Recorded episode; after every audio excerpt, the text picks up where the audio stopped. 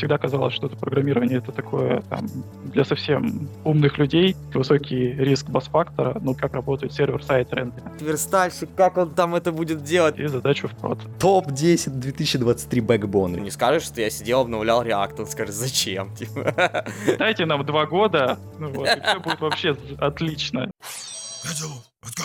Всем привет, с вами Влад. Сегодня у нас очередной выпуск Котелов подкаст. Со мной мой соведущий Василий Красиков, наш ведущий бэкэнд-разработчик на Node.js, и наш гость э, Денис Радченко из компании Garage 8, э, фронтенд-разработчик на Vue. Э, всем привет, ребята. Мы Привет. так онлайн передаем друг другу привет. Сегодня постараемся обсудить наши айтишные насущные темы, а, как образование в IT, а, наш фронтенд. Может, коснемся еще чего-то, посмотрим, к чему нас это заведет. Денис, как я понимаю, ты учился на э, преподавателя, на учителя. А, Это достаточно так необычно мне показалось, когда вот э, мы только знакомились, а, и перешел в IT в 2017 году, если я ничего не напутал, правильно? Ну, немножко пораньше. А, В. IT я был где-то, начиная, наверное, с 14 но это тяжело было назвать IT, потому что, в принципе, я учился сам. Ну, из-за этого были свои подводные камни, а мы помним, что в 2014 году там а, сложно было войти в JS, потому что были технологии достаточно такие еще только формировались. Мгм. А, хотел тебя спросить, э, первое, можешь рассказать, как э, за эти годы, вот э, с- в 14 да, как я понял, ты пришел, начал обучаться, да, а, Мгм. рассказать, как обучение в сфере айтишной, э, вот на твой взгляд, изменилось за эти годы? У нас сейчас появилось множество курсов, да, э, разного качества и разного ну, разного посыла. Можешь рассказать, вот, как, на твой взгляд, с точки зрения этих лет у нас в индустрии изменилось именно обучение? А, Ну, конечно, я помню, когда начинал обучаться, на YouTube вообще ничего не было. А, Найти что-то было очень сложно. Было либо сразу там куда-то в какие-то очень сложные вещи а, залезаешь, то есть не начиналось с каких-то простых базовых вещей. Вот, а приходилось брать книжечку, берешь прям, садишься и читаешь ее по полной программе несколько раз, пока не, за- не запомнишь. Вот, а потом становилось все по- полегче как-то, а, появились какие-то небольшие а, видеоподкасты а, людей. Например, вот мне нравился очень Соракс, не реклама, его уже нету, наверное, а, в Ютубе. Я А, даже не слышал, если честно. Вот, мне он тогда очень понравился, он достаточно хорошо а, вел свою передачу а, и э, непосредственно склеивал. У него не было дефектов речи, он вот это хорошо очень склеивал, можно было слушать то, что обычно все там часа два выливали, а он это где-то там минут за 20 рассказывал достаточно быстро и понятно. Вот. А, Было очень мало каких-то таких обучающих видео, но как- некоторые выделялись. Потом становилось все больше, конечно, появлялось много людей, которые там уже в IT как-то вошли и непосредственно хотели, наверное, тоже либо поделиться своими э, знаниями, либо потом их как-то монетизировать тоже в плане обучения. Э, Появились вот книги, э, если быть точнее, даже сайт javascript.ru, вот, по которому тоже, в принципе, достаточно много я там читал. Это Learn JavaScript ты говоришь? Да-да-да, да-да-да, Ага. да-да, Learn JavaScript, извиняюсь.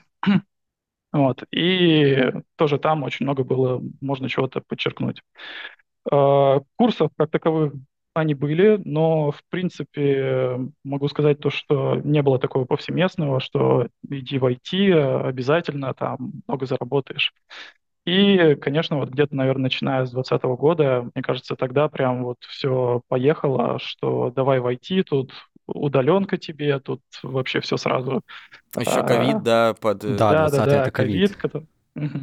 Непосредственно вот этот ковид, он подстегнул непосредственно IT-разработку, потому что кого-то уволили, кто-то остался без работы, и люди пошли искать другой заработок. А IT-компании, они, в принципе, даже некоторые там хороший плюс вышли. Вот. Ну а Мгм. сейчас а, непосредственно, мне кажется, с 22 года прям везде реклама из каждого утюга звенит то, что иди в IT, занимайся этим. А Как вот, э, коллеги, считаете, насколько такая э, излишняя, возможно, популяризация в нашей сфере вообще э, вредит mm-hmm. или Давай, ну, слушай, ну, мне кажется, это точно не может вредить, поскольку, мне кажется, лично, ну, да, лично мне кажется, что по-прежнему недостаток достаточно квалифицированных кадров, все еще люди подолго ищут работников, то есть не бывает такого, что ты начинаешь проводить собеседование, и тебе с первого раза приходит человек, которого ты прям хочешь вот прям сразу взять к себе в компанию и сказать, все, мы теперь работаем вместе. Все-таки приходится с десяток таких собеседований провести, Поэтому, мне кажется, это наоборот классно, что появляется больше возможностей стать э, специалистами, больше возможностей получить специалистов из новых людей и крайне положительно. Я просто со своей, да, этой, э, мне, мне кажется, что большинство таких курсов, да, они слишком много сразу обещают, и я часто задумываюсь о том, что, возможно, люди, которые вот на собесы приходят и ничего не знают, как раз-таки там и обучились, знаешь. Но если мы говорим про ну, полезные курсы, то, конечно, это большой плюс. Вот. Ну, а, я могу сказать то, что мне... Да, я могу сказать то, что мне, в принципе, вот курсы нравятся. А, я сам по себе не очень большой любитель курсов, потому что я начал это давно без этого всего.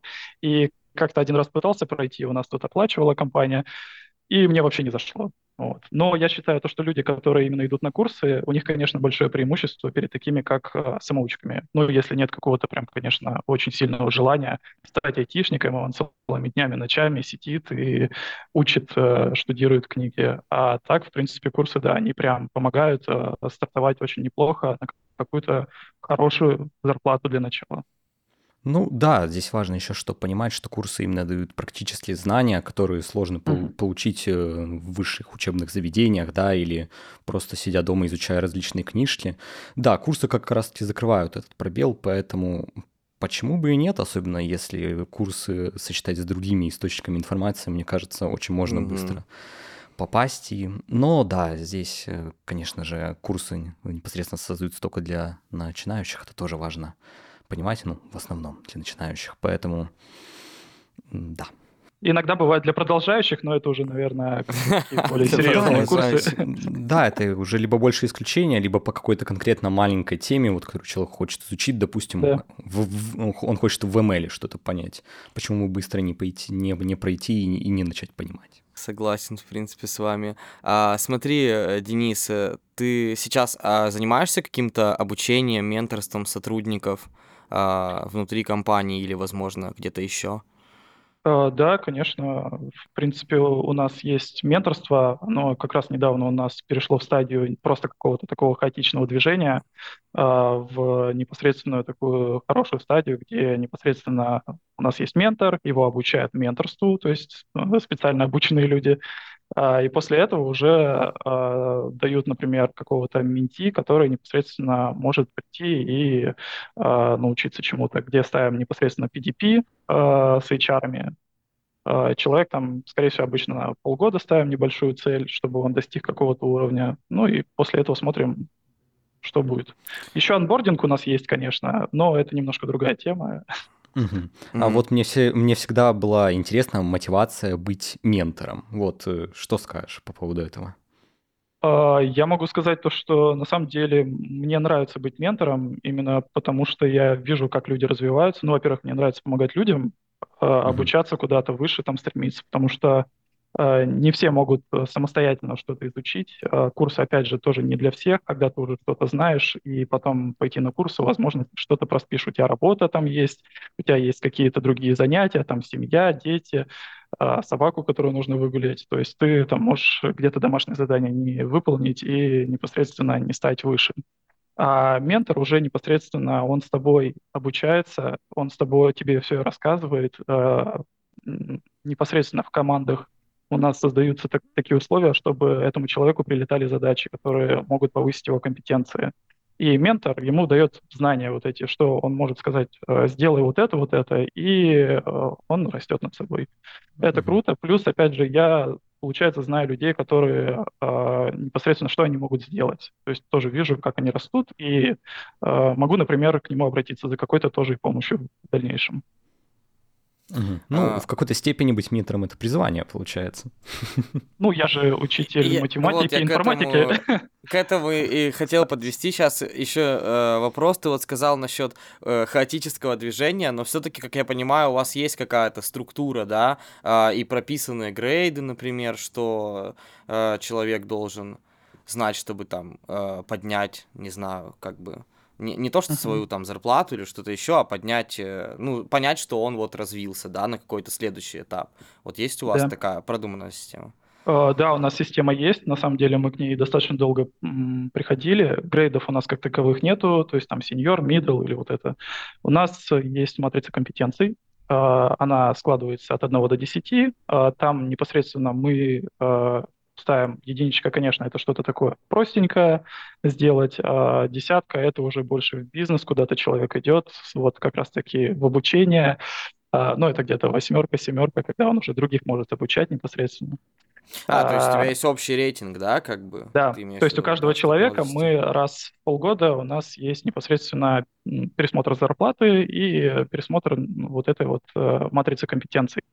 А, по этой матрице компетенции как раз-таки формируется и зарплата, и все его умения. Например, можно его куда-то передвинуть человека, если он что-то выучил новое в другое место. Вот. А, то есть вот эта матрица, она нам очень помогает как раз посмотреть, куда человек может а, идти, потому что у нас там прямо на стикерах расписано, что он должен знать, например, на пятом уровне. Ну, предположим, на пятом уровне он должен знать, как работает сервер-сайт рендеринг, да, то есть и мы идем прям непосредственно вот с ним, если он хочет достичь, там, например, со второго уровня до пятого, а, ну, остальные стикеры пропускаем, то есть на пятом уровне сервер-сайт рендеринг. Зачем он, почему он, как он работает, но мы ее долго очень разрабатывали. То есть мы, наверное, года два или три потратили, чтобы составить. Изначально был очень сырой вариант. А, много времени ушло на это. Сейчас перерабатывали еще больше времени ушло, потому что мы разделили там на верстку, ну то есть непосредственно верстальщиков и фронтенд разработчиков. А, при этом у нас есть разные там технологии, у нас React, Vue а, используется, то есть это тоже нужно было учитывать. То есть не все люди знают там React э, хорошо, так же как Vue, или наоборот, да. То есть для каждой технологии э, своя система, получается, так? А, ну, она как бы общая, то есть у нас есть общий грейд, uh-huh. который должен знать э, каждый человек, который у нас во фронт идет, то есть как верстальщик, так и фронтенд-разработчик. Uh-huh. И непосредственно есть отдельные, ну, то есть дальше уже человек растет Э, дальше человек растет, да, например, во фронтенд разработчика, если у него основной стек э, по технологиям это Vue, то мы Vue считаем главной его линией. Если у него основной стек по React, то смотрим по React тогда. Uh-huh, uh-huh ты вот говорил как раз про то, что э, по образованию учитель. Я на самом деле к этому и спрашивал, обучаешь ли ты сейчас. Э, как вот э, ты считаешь, вообще помогло ли тебе образование именно, да? Потому что часто у нас поднимается вообще вопрос о высшем образовании, нужно, не нужно, это обсуждается. Э, это первое, да, помогло ли? И второе, все-таки реализовался ли ты как-то вот в своем призвании учителя сейчас, когда все-таки обучаешь людей? Ну, скорее всего, просто сам факт образования мне помог, потому что он заставил меня что-то учить, когда мне это учить не хотелось. А, оно дает такой стимул, как бы перед сессией закрывать это все и делать так, чтобы это закрыто было как-то хорошо, да, то есть желательно как минимум на тройку, а лучше, конечно, 4-5, чтобы получать стипендию. В принципе, да, наверное, это дало какой-то буст. А, не могу сказать, что какие-то знания я оттуда вынес и стал именно разработчиком из-за того, что там учитель математики. Нет, э, тут, скорее всего, у меня был, ну, есть друг, который тоже изучал программирование, и он мне просто подсказал то, что вот есть такие книжки, почитай их, э, было бы неплохо. Я посмотрел, вроде интересно, всегда казалось, что это программирование это такое там для совсем умных людей, но когда почитал, понял то, что в принципе с обычным средним складом ума можно очень даже хорошо ну, ехать. А что это была за книжка, которая тебя вовлекла в программирование, если не секрет? А, надо бы еще ее вспомнить, но это на самом деле просто по HTML, по HTML какая-то там на 800 страниц, и я ее там раза три... Ну, назовем, назовем это так, это был просто вход в программирование. Ну, слушай, на 800 страниц это уже не HTML для чайников, знаете, в книжных такие стоят, вот эти с одинаковым дизайном нарисованы. Уже типа как это, большая книга CSS, есть вот такая, да, какая Там O'Reilly, если не ошибаюсь, было издание. Так что там такая серьезная книга была, там и CSS, и JS немного затрагивалось. А PHP ну, случаем не было? Возможно, и было, но я его, наверное, как-то Я, я просто помню, у меня в детстве где-то была вот такая книжка, там был HTML, CSS, JavaScript. PHP, прям вот все подряд, тут такая толстенная книга с очень тонкими страницами. Вот, видимо, когда-то раньше было выгодно выпускать такие книги, пока технологии не так стремительно развивались. Вот, сейчас, конечно, такая книжка мало бы имела смысла. Ну да. А, ну это как справочник, да, больше. Вот. Вы, возможно, у вас одна книга была, да, но мы этого никогда не узнаем. Ну там было крупно написано HTML, это я точно помню, возможно, она где-то еще валяется у меня. Ну да, там именно крупно HTML было написано. Да. А вообще, что скажешь сейчас? Э, вот э, я, допустим, закончил школу, хочу войти, стоит ли мне вообще высшее, высшее образование это получать идти? Или все-таки может мы так это, название сейчас пип. А, ну, мне кажется, все равно стоит. А, она дает какие-то возможности. Могу сказать один а, небольшой плюс, который я втихаря узнал, то, что чуть-чуть всегда зарплата выше у людей, у которых есть высшее образование. Ну, по крайней мере, это на первых моих работах точно так было, потому что люди уходили, они мне рассказывали, какая у них зарплата была, приходил я, и у меня чуть-чуть была выше всегда. Не знаю, это может, может ты просто лучше работал. Возможно. Но я как бы связываю это все-таки с высшим образованием. Плюс дает возможность все-таки, мне кажется, компании все равно смотрят на то, чтобы у тебя было высшее образование. Хоть немножко, но они как бы это ставят в приоритет. Нам HR рассказывали то, что всегда видно, как бы, когда у человека есть высшее образование, когда нет, по его манере разговора, манере диалога с, ну, с какими-то другими людьми. Так что, наверное, все-таки есть смысл. А, не знаю, насколько пять лет, конечно, учиться, это прям смысл большой. Каждый решает для себя. Но все-таки могу сказать, мне, наверное, помогло больше, чем не помогло. Угу. Ну, если еще говорить о лайфхаках, то есть, да, у меня стоит, что у меня есть высшее образование, но ни разу не спрашивали диплом, поэтому если вы хотите проверить... Э, Кстати, да, тоже совет. Ни разу не спрашивали, я просто писал то, что есть такое высшее образование. так. Интересно, много ли людей приходит, которые врут, э, надо спрашивать диплом теперь начинать? Может, это уже давно все поняли, типа. И потом все будут выпускать ролики, обязательно врите, что у вас есть диплом, иначе вас на работу не возьмут. Начнем эту традицию. Ну, вообще, насколько я знаю, у нас в компании не сильно на это смотрят. А, я, на самом деле, когда смотрю CV-шки...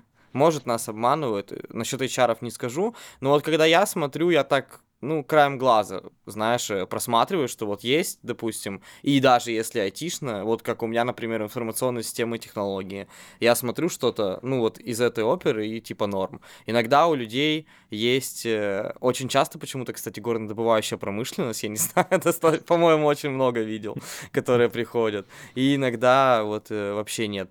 А, ну, слушай, действительно, что-то, наверное, в этом есть, что люди с высшим образованием как-то более, не знаю, структурированы, что ли, что они подольше, да, пожили вот эту жизнь еще. Почему мне нравится смотреть на образование, вдруг там попадется человек с твоего университета, с твоей кафедры, и ты, вы сможете поговорить на собеседовании об этом. Кстати, Это да, вот максимум, зачем бывает. я смотрю. Вот, как раз мне было такое, да. Тогда я, я одного такого нанял, во-первых, сейчас работает в команде с моего универа, а один раз меня собеседовал человек из моего универа, вот тоже так было. И он тебя нанял? Нет, это было давно. Но это не здесь. А, так, э, ну что ж, у меня больше так э, нет вопросов про обучение, так что, ребята, лучше, чем э, на курсы, идите, получите высшее образование, порадуйте маму дипломом, а если уж нет, то можете хотя бы в cv указать, что у вас есть. У меня такой первый вопрос, чтобы влиться э, в эту тему. Э, мы недавно встречались с Сойером, и он э, нам на подкасте рассказывал, что вот фронтенд решает проблемы, которые э, у него появились, э, которые у него есть, да, много лет, и их не могут решить. Э, вот такие глупые проблемы, кажется, для таких языков, как там и инфраструктур, как Java, например. Можешь сказать, какая у нас есть главная боль во фронтенде в 2023? Или, может, в 22-м и ранее, и сейчас? Да, более, мне, мне кажется, достаточно. А, большое количество технологий, которые вливаются и выливаются сразу же. А, есть, конечно, устоявшиеся, но, в принципе, вот, наверное, мне кажется, то, что ты...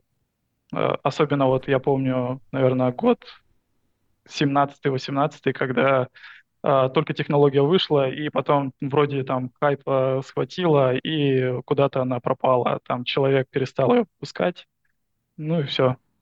А какой пример э, ты вот так вспомнил прям? Не помнишь, про что именно? А, ну вот Backbone, который, например, вроде как жив до сих пор, где-то даже встречаешь его, но, в принципе, да, он хайпанул очень хорошо, э, и на самом деле там много было интересных вещей, которые, насколько я знаю, даже вроде в React используют.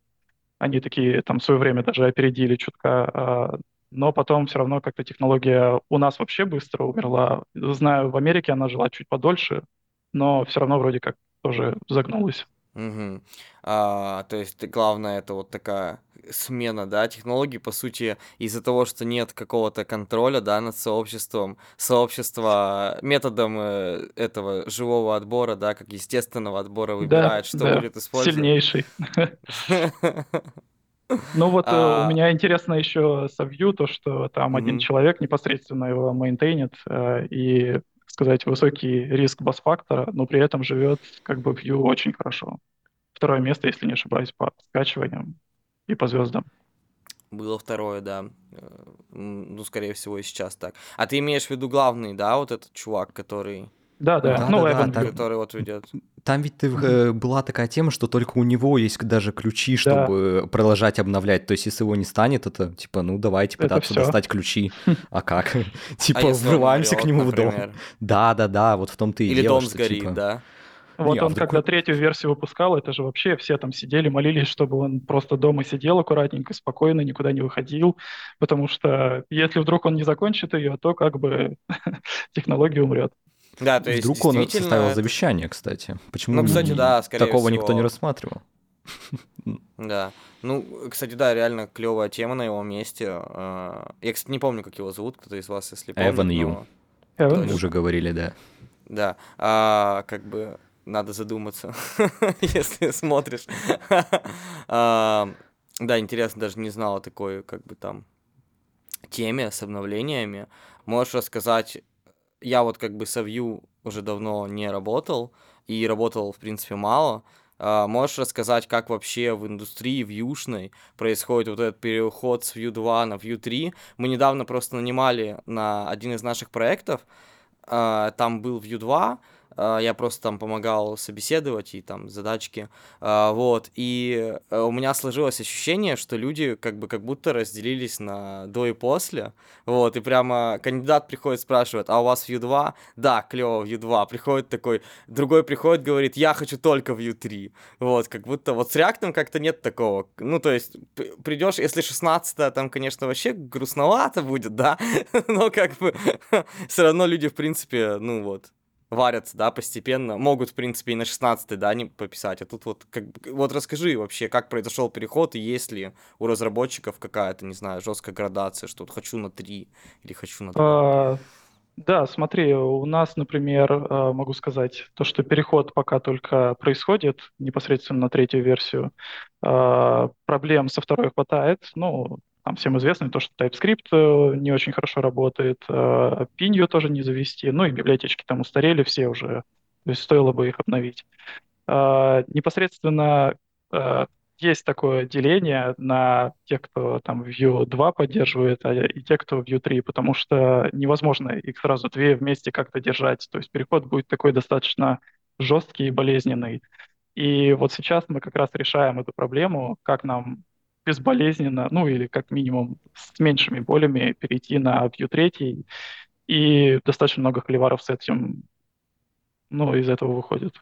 И внутри компании, да, ты имеешь? Внутри компании, конечно, да. То есть у нас есть свое комьюнити фронтендовое, где мы сидим и думаем, как же нам это сделать, потому что помимо того, что перевести а, с Vue 2 на Vue 3, нужно еще там много библиотек обновить, а, а приложение уже не маленькое.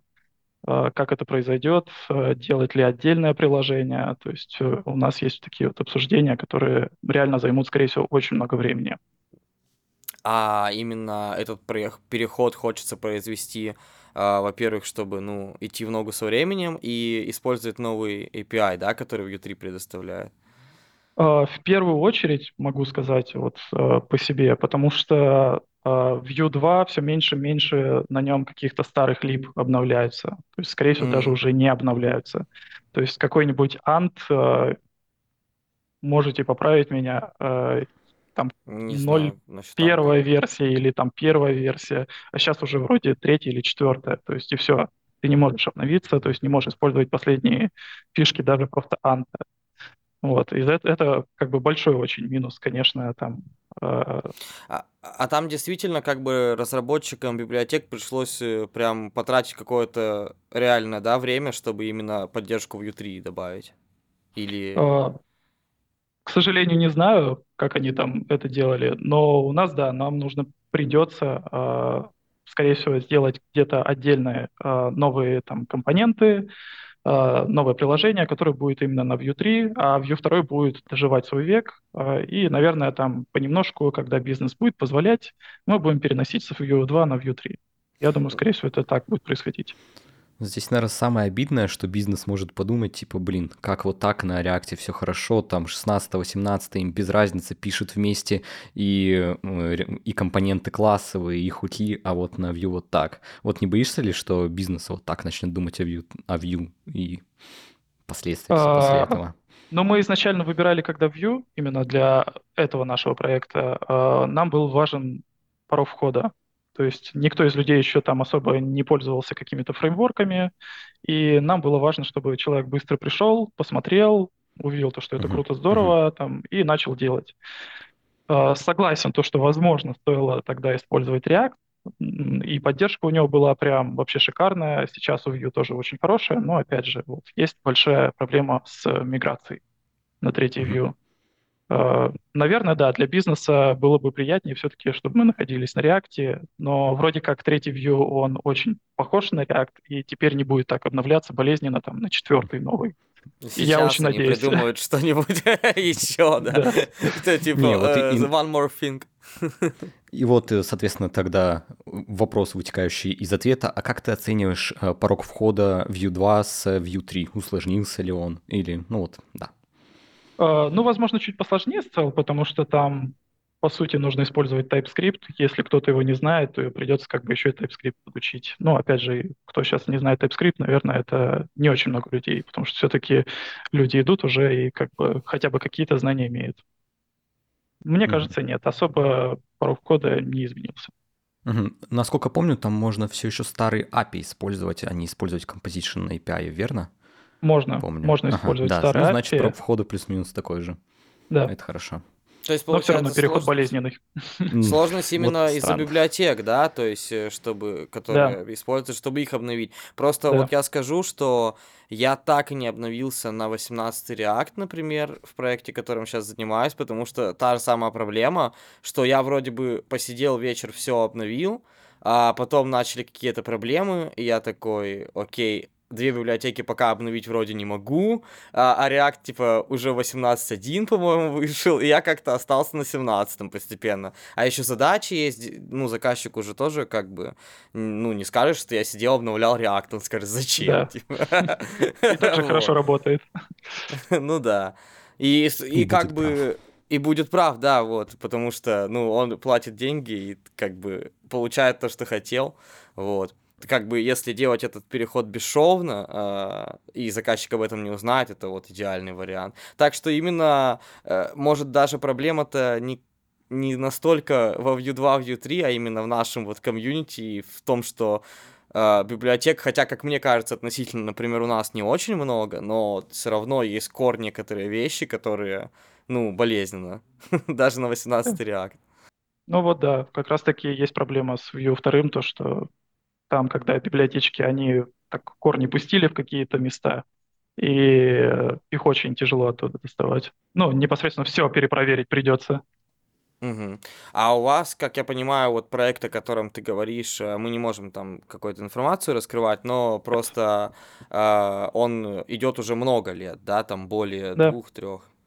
А, вот, ну и, соответственно, из-за этого тоже накапливается как больше библиотек. Просто все, я вот э, стараюсь все время как можно меньше устанавливать, потому что видел примеры, когда люди ставят, а, мы уже как-то вот с Васей смеялись насчет этого, типа там React Checkbox какую-нибудь библиотеку, знаешь, которая, ну, ты... А, консоль люди... лог есть, это, есть библиотека с одной это, выводом консоль лога. Вот, люди просто Э, вместо того, ну, некоторые разработчики, да, не очень грамотные, либо их не обучил кто-то, ну, просто реально вместо того, чтобы решить некоторые проблемы, там, не знаю, просто CSS и анимации устанавливают там три библиотеки. И это как бы тоже ну да, нашу... люди разные приходят, конечно. А, у нас все-таки деление на эри, и иногда бывает то, что там люди как-то могут сами что-то вылить, а ты не знаешь об этом, например. Человек может покинуть проект, а, и потом как бы сиди пытайся понять бизнес-логику того, что сделано. Если ты вот mm-hmm. там что-то поправишь или обновишь, то оно сломается или нет, как бы, то есть идешь тогда, узнаешь там уже у АПО, а, что непосредственно, ну, как оно должно работать вообще в принципе. Потому mm-hmm. что, может, оно и неправильно работало изначально. Никто же не знает. Кстати, вот интересно, ты упомянул бизнес-логику, то есть она где-то была на фронте или эта история с бэком была связана? Интересно. Э, еще разок, понял. Ты, э, ты упомянул сейчас про бизнес-логику, uh-huh. да? Это было где-то на фронте или где-то на бете? Ну, я имею в виду немножко про другую бизнес-логику, то, что, типа, как вообще, в принципе, должно работать именно фронт, да, то есть как uh-huh. должен что отображать, в какие моменты. То есть, э, и, скорее всего, это у нас где-то ага, там да, человек... Да, ага. Вот, да, просто сразу вспоминается холиварный вопрос про юнит-тесты на фронт, надо О. или не надо. Я не знаю, как вообще о таком говорить. А, как считаешь, э, Денис, про холиварные тесты? Вообще, по-хорошему, конечно, нужны, мне кажется, по-хорошему. Но бизнес, опять же, не всегда а, ценит это, ну, из-за того, что нужна скорость выполнения задач. А как хочется быстро выполнить и задачу в прод. А тесты занимают еще какое-то время, но если именно грамотное покрытие тестами, э, не какое-то такое поверхностное, где там, там что-то проверил одно и забыл, то тогда это бессмысленно. А ты, Вася, как считаешь? Я особо не фронтендер, но, э, как мне кажется, вот так, чисто, издалека, что, окей, у нас есть какое-то приложение, есть странички, на них особо тесты, наверное, нужны редко, да. Вот если какая-нибудь идет сложная форма, где покажи то в, э, в зависимости от того-то, вот здесь это уже звучит очень интересно, и это очень часто ломается на практике, как оказывается в нашем случае, да. Или если это какой-то UI-кит, э, где заложены базовые взаимодействия, там все велит на то, чтобы написать юнит-тесты, поэтому в таких случаях да.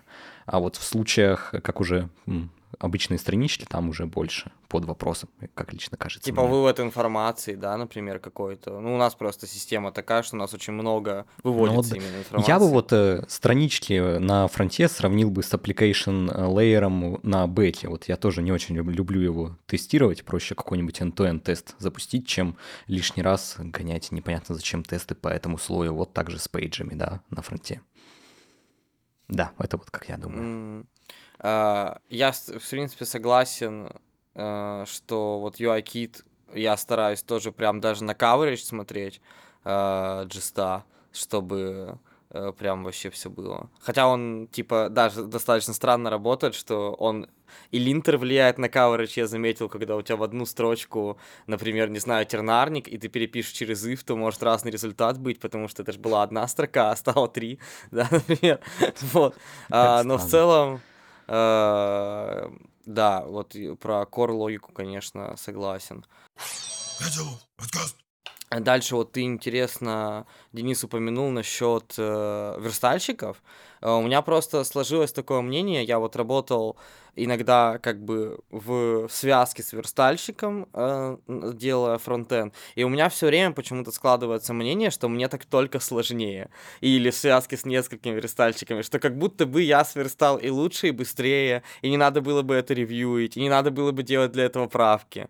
А ты упомянул, что у вас есть прям отдельно как специализация верстальщика. Можешь рассказать вообще, как э, вы уживаетесь и как это происходит? Да мы, в принципе, хорошо уживаемся, потому что они немножко отдельно от нас существуют. Э, они делают непосредственно какую-то другую логику, и, скорее всего, ну, крайне редко, когда мы с ними пересекаемся.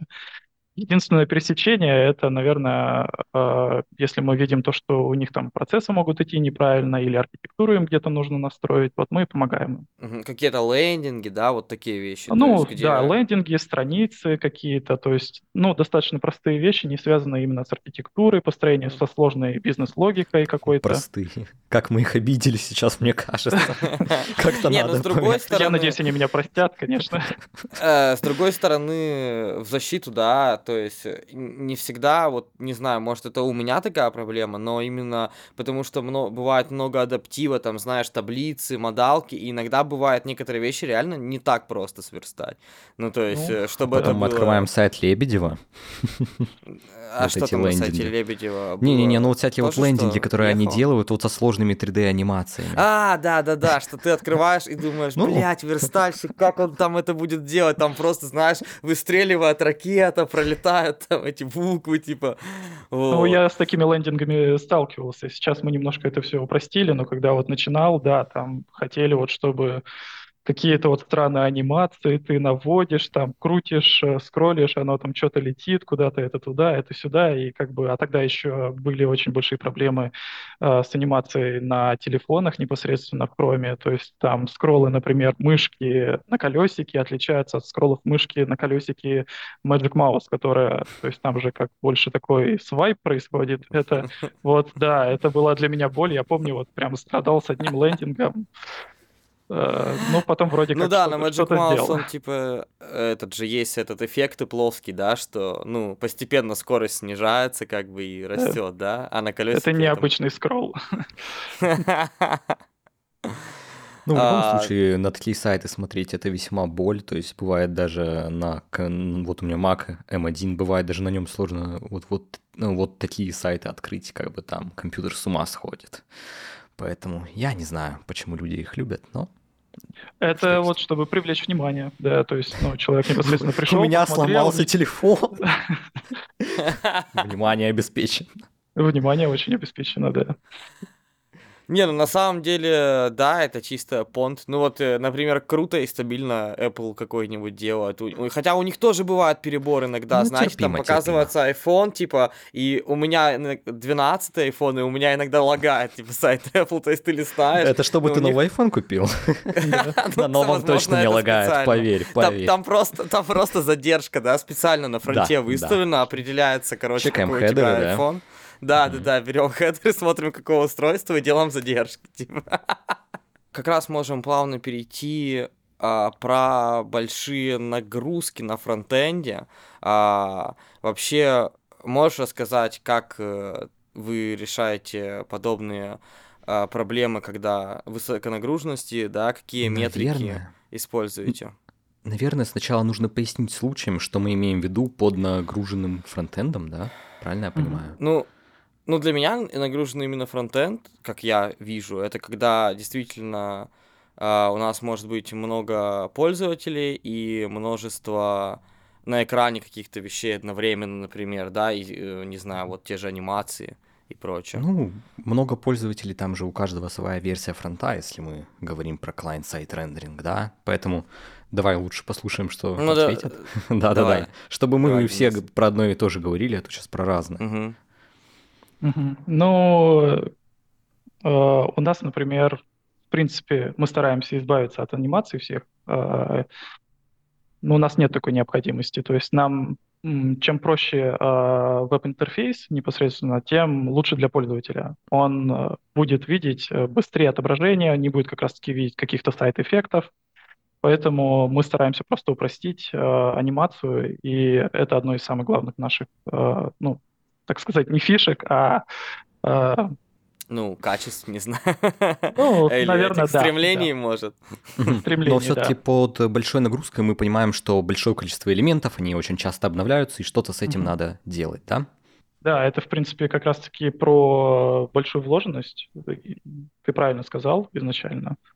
А, как бы от этого, конечно, нужно стремиться избавляться, в принципе, так, так и делаем, избавляемся от большой вложенности, стараемся упростить, э, сделать плоскую структуру, настроить архитектуру правильно. То есть э, сейчас мы тоже, опять же, переписываем, вернее, собираемся переписать на какие-то архитектурные более правильные решения. Э, подобрать фреймворк более простой, да, то есть, например, упростить, опять же, чтобы он не забивал у нас непосредственно изначально загрузку. То есть, чтобы пользователь сразу увидел какую-то отрисовку первого элемента, это тоже очень важно. Угу. Ну, то есть э, такие UX-паттерны, скажем так. Ну, да. Вот, еще ты упомянул, получается, про а, правильное построение архитектуры на фронтенде. Вот э, это то, о чем, нам, о, о чем нам не очень часто приходится думать, потому что зачастую у нас уже есть фреймворк, он уже нам предоставляет свою базовую архитектуру, и уже сложно что-то поверх своего вот такое прям необычное сделать, да? Вот э, какие, может быть, интересные примеры архитектуры для фронта ты можешь при- привести, чтобы было более понятно, что ты имеешь в виду под этим? А, ну, если из последнего, как раз-таки к чему, скорее всего, мы в ближайшее время будем стремиться, это slice модули. А, самое последнее, как раз, если не ошибаюсь, там кто-то из России делал, а, начинал даже сайт на русском языке, так что вот к этой а, архитектуре мы будем стремиться. Угу, угу. Там да, кстати, просто правильно угу. разбитие на бизнес-логику, на UI-компоненты, на API. А, это, ну, опять же, позволит не путаться в дальнейшем именно в компонентах а, и делать какую-то правильную вложенность. Вот, кстати, интересно, ты упомянул Feature Slice. Самое интересное, что мы в нашем проекте как раз-таки используем ровно противоположную э, концепцию, э, э, в которой разбитие происходит либо я неправильно понял, вот э, фи, э, feature slice, то есть, может, еще чуть-чуть поподробнее, чтобы, может, не все знакомы, в том числе я, то есть, смотри, э, у нас есть, э, допустим, разные слои, и получается feature slice берет срез всего, всех слоев, и мы в один модуль это упаковываем. Я это правильно понимаю? А, он, да, упаковывается в один модуль, ну, в одно приложение, а, угу. но разделяется, там у него есть определенные слои, это как страницы, э, ну, shared компоненты, какие-то угу. есть. Но смотри, вот а, получается слой со страницами, он будет э, лежать в своей там отдельной папочке условно? Да, или конечно. будет... Ага. Окей. Он в отдельной, он в отдельной папке, он э, имеет в себе непосредственно тоже какую-то внутреннюю структуру. Вот говорю, как раз-таки там есть uh-huh. API, а, есть э, бизнес-логика, есть какие-то константы внутренние, и там вот есть прям непосредственно иерархия, то есть что зачем должно, что от чего должно наследовать. Ага, спасибо, понял. Э, самое смешное, что мы используем, да, все-таки продолжим, что мы используем ровно противоположное, что у нас не feature slice, а vertical slice, то есть мы э, берем э, все слои, делаем, можно так сказать, вот такой условный срез и упаковываем это в один модуль, скажем так, uh-huh. что у нас в одном модуле все слои намешаны, да, у нас немножко другой подход, самое прикольное. Ну, разные подходы. Вот интересно было а, подметить. Ну, фичи слайс именно, я думаю, хорош тем, что есть какая-то вот унифицированная штука, да. Э, у меня был как раз вопрос про то, а, как на новом проекте выстраивать эту систему, а, что у тебя должны быть какие-то описанные правила, да, для разработчиков в начале, которые ты должен, например, сделать, или Э, для новых людей, которые в будущем придут, что вот так делай, так не делай, чтобы была какая-то истинность, да, а, и как раз-таки такие вещи, как Feature Slice и помогают в этом, что Uh, ну, они известны многим, да, и человек пришел, он уже, возможно, это знает, и он вам вкатился, А, можешь вот еще, Денис, рассказать, есть ли какие-то, не знаю, у тебя свои наработки по выстраиванию именно документации для разработчиков, возможно. А, по, все равно помимо фичи слайс, я думаю, будут какие-то отхождения от э, идеологии, которую создатель, да, предложил. И как вот э, лучше всего эти расхождения документировать и рассказывать а, знания. С документацией, конечно, сложновато всегда, потому что ты пишешь еще даже позже тестов, наверное, юнит. Поэтому я знаю то, что ребята любят э, писать, например, в Asana, они прям непосредственно там записывают э, все, как работает, прям бизнес-логику. Зато легко другим, кто пришел новенький, они прям посмотрели какие-то, ну, как должно оно работать и пользуются этим. Uh, непосредственно я документацию крайне редко пишу. Все-таки я больше сторонник того, что код больше всего говорит за себя. То есть если правильно uh, настроена архитектура, то код расскажет больше, чем какая-либо документация. Да, да есть э... прям хорошее название для такой архитектуры Screaming Architecture. Это в книге а, Роберта Мартина было. Вот что-то, наверное, похожее, насколько я понимаю. Что типа архитектура, типа сама за себя говорит, сразу смотришь на нее, сразу понятно, куда идти.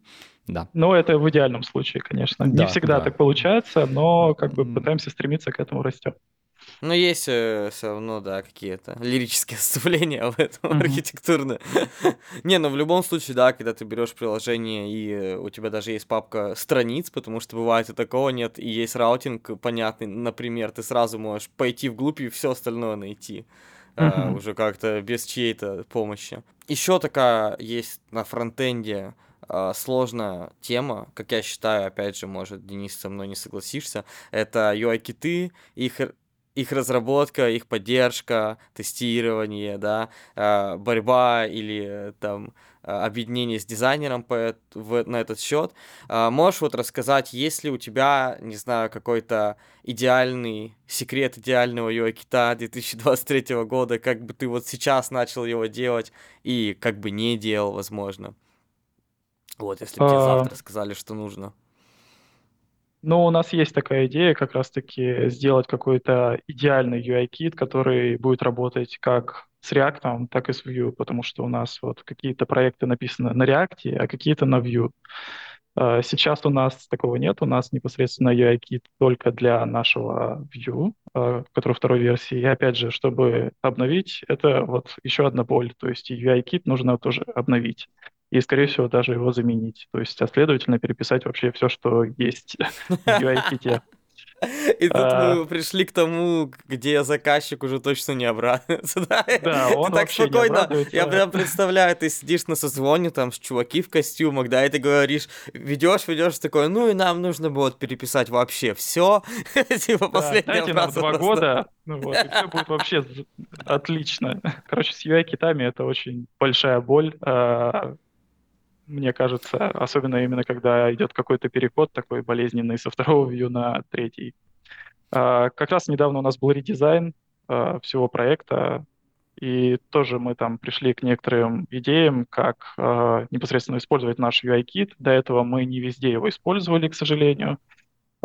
Пришлось затащить прям везде. То есть мы там использовали CSS-переменные, один из первых разов, потому что до этого как-то нам хватало всегда либо CSS, либо а, CSS-модулей, а, мы как-то ну, не смотрели в то, что у нас есть какие-то новые вещи в самом CSS. Кстати, недавно залез в CSS, там очень много всего нового. Это прям, я даже удивлен, то, что там и верстальщикам изучать много чего есть. Я, кстати, тоже видел какие-то новые свойства, типа пару месяцев назад. Я уже даже забыл, какое, потому что вот так прям изучать CSS что-то вообще нет желания особо. Ну да, тоже интересно. Да Тема, ну знаешь, учитывая... же, даже в HTML ну, да. же появляется что-то новое, там, например, диалог, да, чтобы для угу. более простого отображения модалок.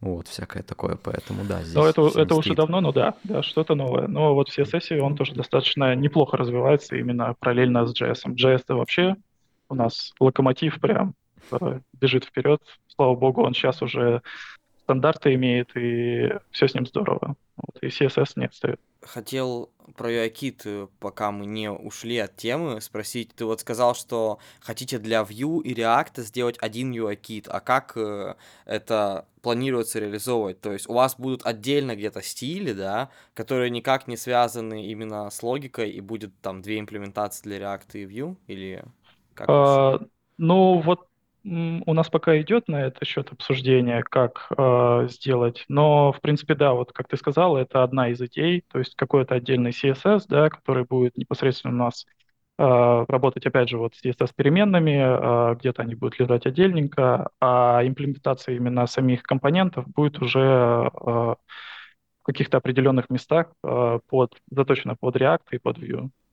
Угу. Это, да, ну, это, слушай, это, это звучит как-то очень жестко. Э, я вообще интересно. Ну нет, конечно, такое есть, но просто кажется, это очень сложной задачей, да, успехов вам ее решить. Задача сложная, но всегда интересно что-то делать сложное. А я вот слышал, вроде есть какая-то технология, где мы пишем какой-то компонент и можем применять его везде, хоть в HTML, хоть в React, хоть во Vue, но вот я не помню название. Возможно, я сейчас что-нибудь нагуглю. Может, кто-нибудь что-нибудь слышал об этом? Мне хочется первое, что сказать JavaScript, знаешь.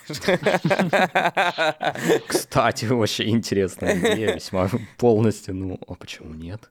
Ну, то есть JavaScript же везде запустится, да, у тебя в любом случае. Да. Но просто именно что API будет, может, где-то не супер удобный, ну, да, да, что ты не сможешь Останется вот только адаптеры написать к этому вопросу в том, насколько это будет просто.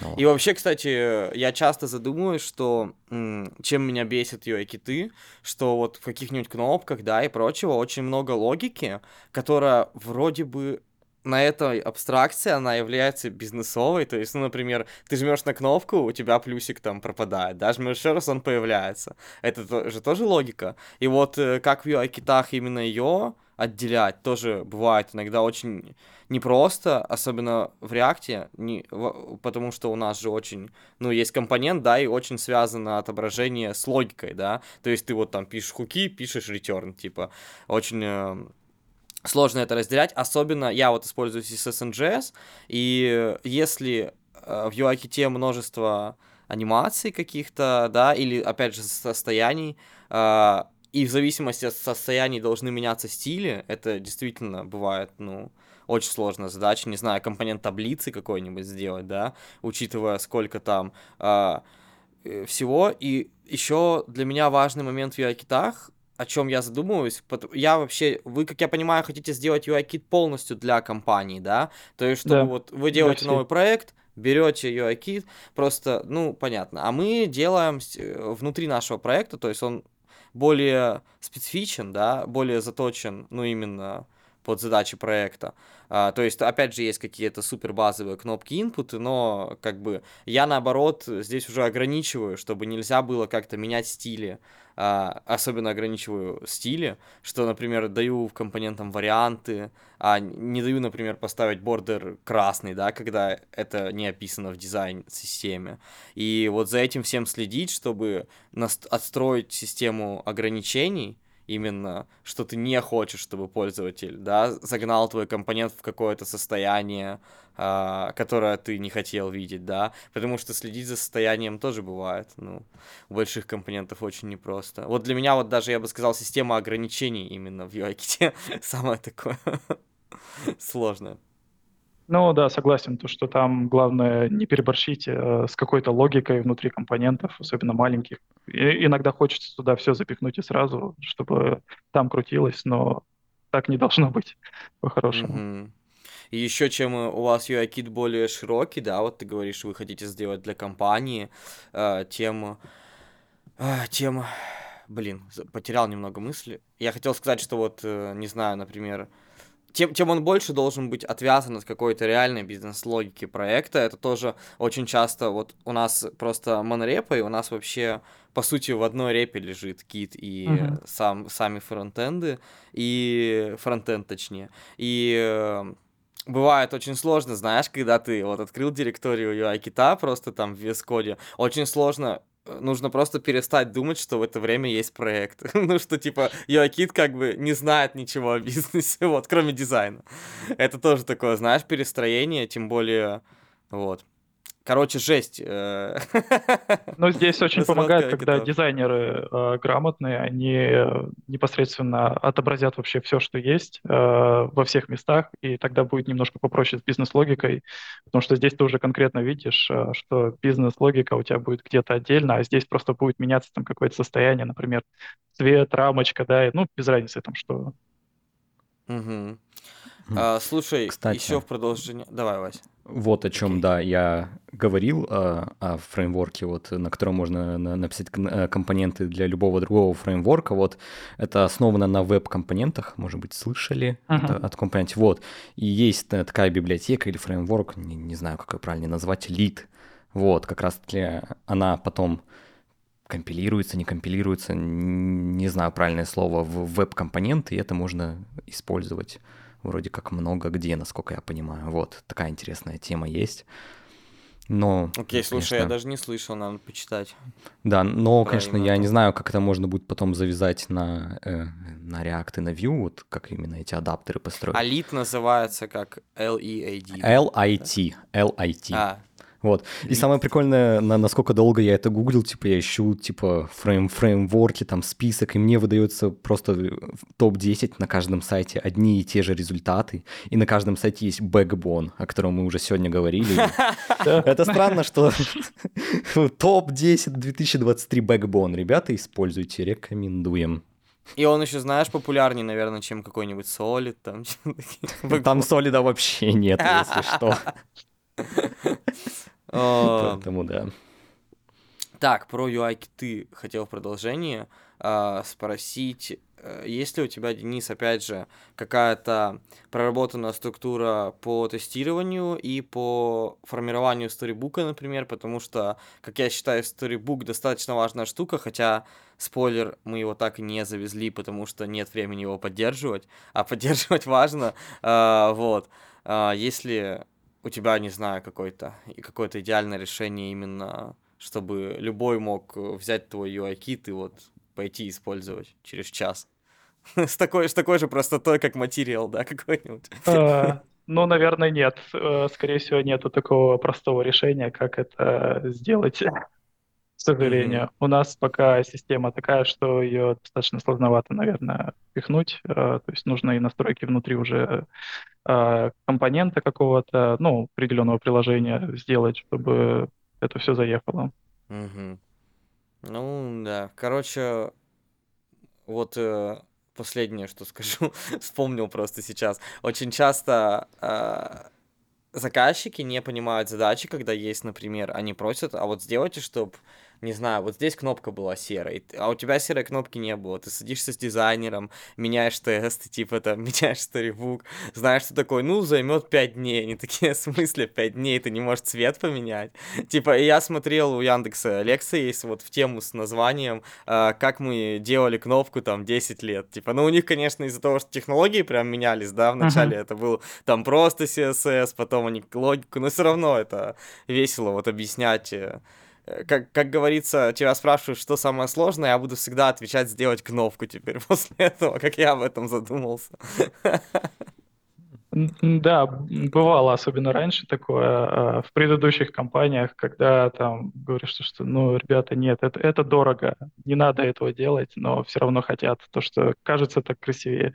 Сейчас, благо, такого нет, то есть, ну, как-то у нас именно заказчик, он адекватный, то есть он понимает, что есть непосредственно какой-то дизайн, который у нас подготовлен, а, и не просто так подготовлен, то есть э, на это потрачено очень много времени дизайнеров тех же самых.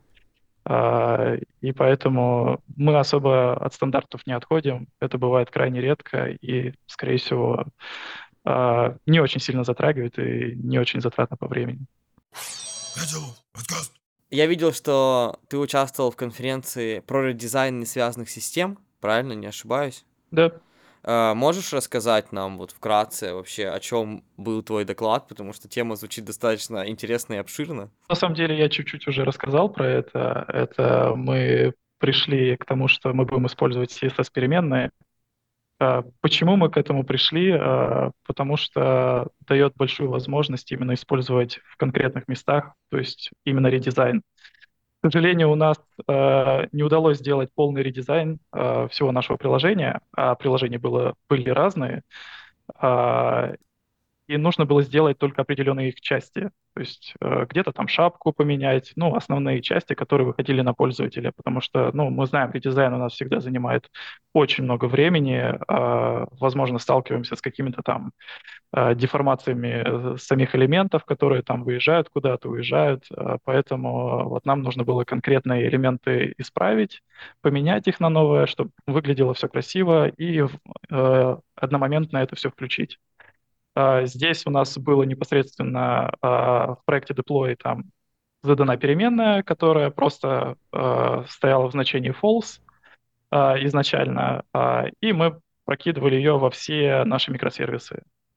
А, и потом в, это, в определенный момент просто поменяли это значение в true, и у нас все а, наши компоненты стали заредизайненными. В принципе, выглядело, ну, оно, то есть все уже заехало давно, а, там в стиле ждали, когда у нас просто переключится класс на нижнее подчеркивание редизайн, и у нас это все включилось. Все как бы магия очень простая. То есть вы сделали чисто CSS, по сути?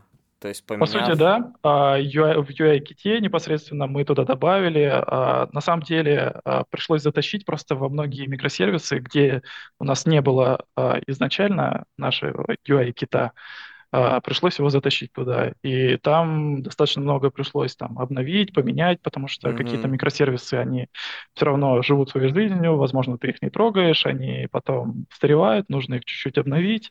Где-то там CI пришлось э, добавить где-то там ноду обновить, и одно за другое, как бы оно там поехало, то есть э, своих проблем хватало. В принципе, на докладе я показывал, то есть там один проект у нас там э, около 50 комитов было, чтобы за, завести этот редизайн, и комитов 20 это просто чтобы там у нас э, CI собиралось все, ну, проходили тесты. А в самом докладе сама техническая часть про то, как сделать, вот именно как, чтобы вот эти, этот переключатель работал, затронута? Вот это а, что интересно. Именно в смысле немножко не понял. Ну, а, в плане На как... стороне э, вот у вас, или на стороне? А, не, ну и на стороне бэкэнда, и на стороне фронтенда. То есть, да, у вас была какая-то переменная, именно как технически такое сделать. Не, ну, понятно, а, что есть много способов, как именно вы... Да, ну там на самом деле на бэкэнде был простой способ, просто обычный Twig шаблона передавался э, значение вот это вот, что я изначально сказал, из ну, редизайн. Да. да. На, на, функция, на бэкэнде, которая... понятно. Да, то есть, а, а там просто уже изначально мы э, в Twig е э, смотрели, если у нас э, она стоит в true, мы тогда непосредственно добавляли просто к определенным элементам э, класс, вот этот нижнее подчеркивание, редизайн. И туда, в этот редизайн, то есть обычно как прокидываются переменные в CSS, а, там двоеточие root, да, то есть на корневой элемент вешаются все переменные, но можно и повесить не только на а, корневой элемент, а можно повесить на определенный класс. И у нас вот этим классом был как раз-таки редизайн. И, mm-hmm. следовательно, у нас все, все уже, весь код был на проде, mm-hmm. с этими, с переменными. А, и в один момент мы просто включили. То есть там всегда можно в CSS переменных поставить fallback на старое значение. То есть мы а, новое значение прописываем первым параметром, через запятую прописываем вторым параметром старое а. значение. То есть угу. если он не находит переменную CSS, то он использует старое просто значение, например, цвет. Да?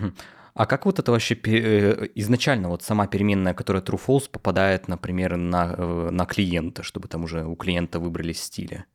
Вот такой еще вопрос. Uh, ну, там функция небольшая была написана на бэкэнде, ну, на PHP непосредственно, то есть uh, он просто смотрел... Вот, а, то есть это не Vue наш... 2? Uh, там и во Vue, но у нас сейчас написан наш проект каких-то местах только Twig, а, с непосредственно JS, CSS, стандартно, да. А, ну как, и как поэтому, э, по сути дела, это все был SSR, и поэтому это было да? все более-менее... Ага, все, Достаточно просто. А в каком-то проекте а, ну, был Vue, но там Vue с, с твигом. То есть там тоже как бы ага. никаких особо проблем не было, это ага. такие... Да, ну, поэтому техническая часть особо и не была затронута, потому что... Да, я понял. Нормас. Всем спасибо, кто был сегодня с нами. Оставляйте комментарии, подписывайтесь на наш телеграм-канал Котелов, нижнее подчеркивание лов. Ребята, спасибо, что провели с нами этот вечер. А, было очень интересно пообщаться про обучение, про фронтенд, про нашу сферу. А, Денис, спасибо, что пришел. А, были очень рады познакомиться и увидеть. Всем пока. Всем пока. Спасибо. Парам-парам-парам, сбивка. Да, и это фронт-энд, и такие начинают летать там эти надписи. А, снежинки лучше, вот как раньше делали. О, да, мне, мне кажется, это самый частый проект вот тех, кто, на, кто начинал вкатываться, вот даже жена такое делала, что там снежинки падают по сайту. Слава богу, я ни разу такого не делал. Реально. Я, кстати, тоже. Мне кажется, я этот, делал. Э, Причем, ну блин. Э, я помню, я делал какие-то самые из такого трэшового карты, которые должны были лежать друг на друге как колода, типа что-то, какую-то такую Это уже сложно. Поэтому ты стал